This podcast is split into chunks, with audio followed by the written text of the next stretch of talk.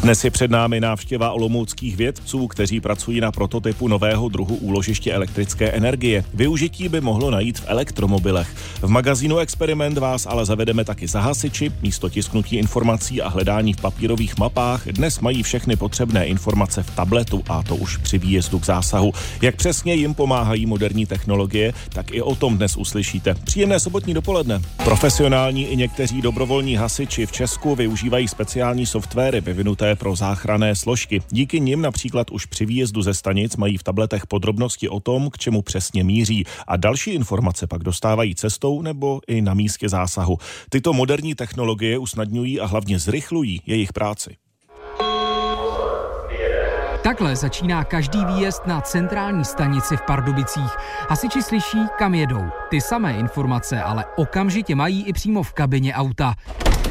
Takže teďka při vyhlášení poplachu nám přišla přímo událost do toho tabletu. Hnedka je vidět adresa, GPS souřadnice, kdo to oznámil. Navíc vlastně tady mají jako výjezdové statusy, které dřív vlastně fonicky museli hlásit přes radiostanici, tak teďka tady kliknou na výjezd vozidla.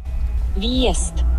Jo, to se okamžitě zaznamená, propíše se to tomu operačnímu, že vlastně jednotka opustila ty garáže a vela k místu zásahu. Ukazuje mi Jakub Mačát z ředitelství pardubických krajských hasičů.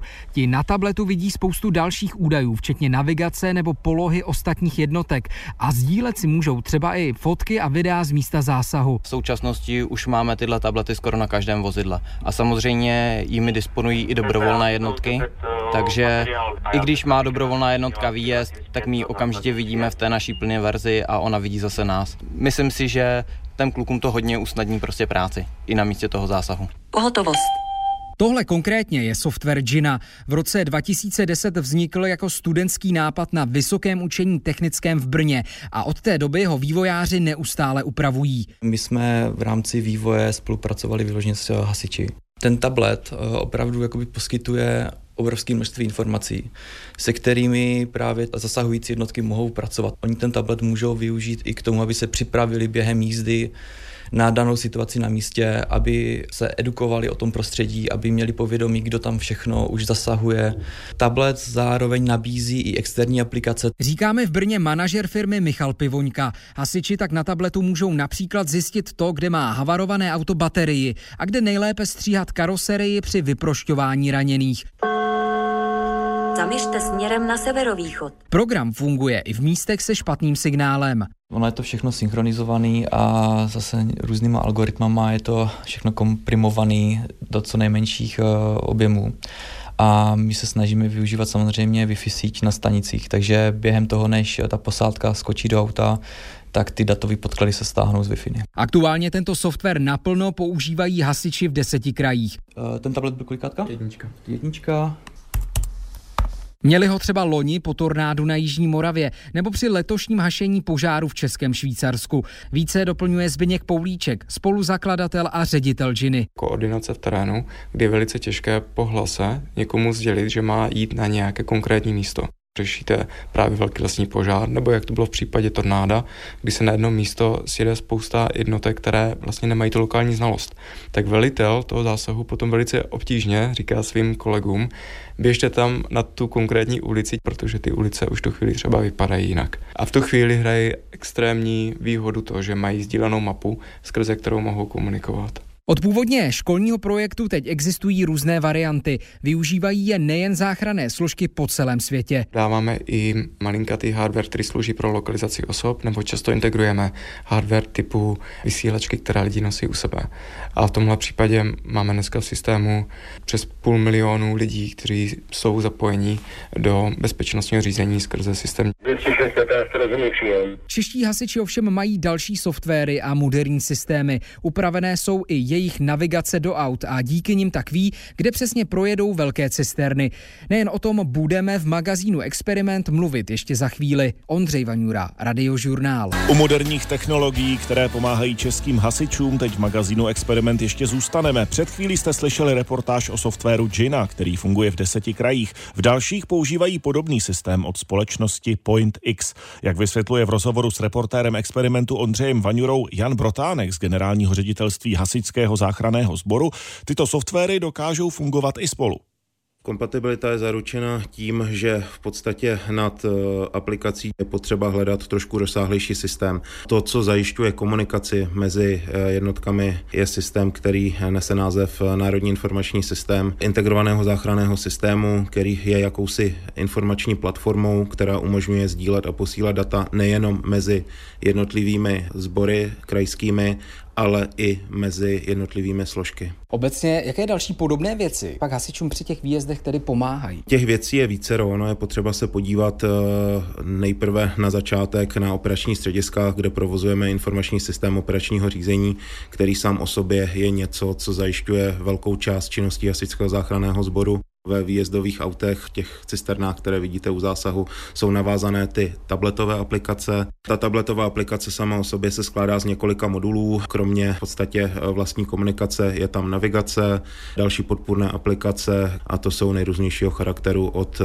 plánů až po nějaké aplikace, které jsou schopné pomáhat s eh, rozluštěním kamerových kódů a dalších. Hasiči využívají i geografický systém, tak o co přesně se jedná? Když to hodně zjednoduším, jedná se o práci s digitální mapou, a na tou digitální mapou jsou zobrazeny tematické vrstvy. Pod těmi tematickými vrstvami si můžeme představit, kdyby jsme vzali papírovou mapu a na průsvitku nakreslili nějakou informaci a zobrazili ji nad mapou, tak to jsou ty vrstvy.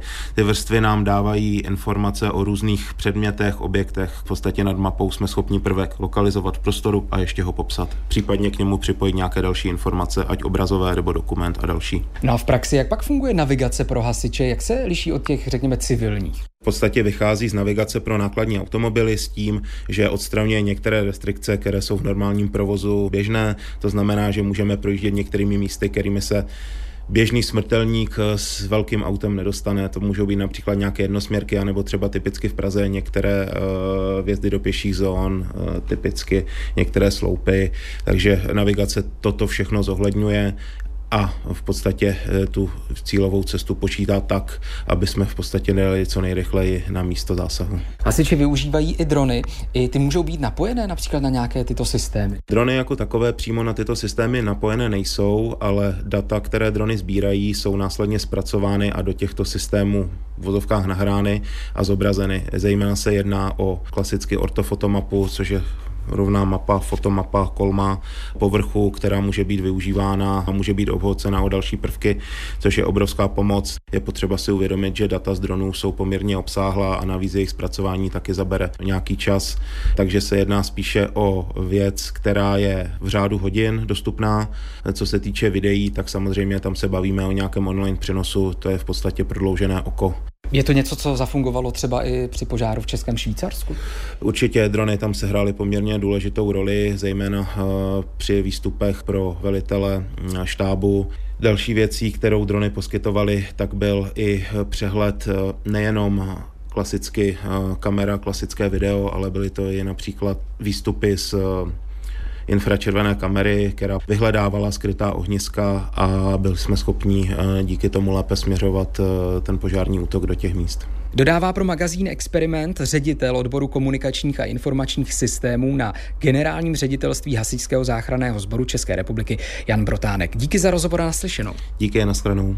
Ondřej Vaňura, Radiožurnál. Ve výzkumném a zkušebním leteckém ústavu v Pražských Letňanech vzniká dron pro přepravu až čtyř lidí. Díky elektrickému pohonu nebude vypouštět emise a cestu z Prahy do Ostravy by měl zvládnout zhruba za hodinu a půl. Odborníci už sestavili první modely letounu Mia a teď jeho vlastnosti testují v aerodynamickém tunelu. Základy tunelu, to znamená vlastní tunel, jeho tubus, je vyroben z kvalitního dobového dřeva a pochází někdy z roku 35. Ale zbytek, co tady vidíte, je nový. Říká Petr Raška z výzkumného zkušebního a leteckého ústavu a záhlibně se dívá na černý letoun, který je uprostřed těch dvou třímetrových tubusů, protože je to bezpilotní prostředek MIA, který vypadá jako letadlo, ale nemá pilotní kabinu a především má taková zvláštní křídla. Teď jsou ve vodorovné poloze, ale mohou být i kolmo. V tuhle chvíli to vypadá jako letadlo se čtyřma motorama na ocase jakousi bambuli.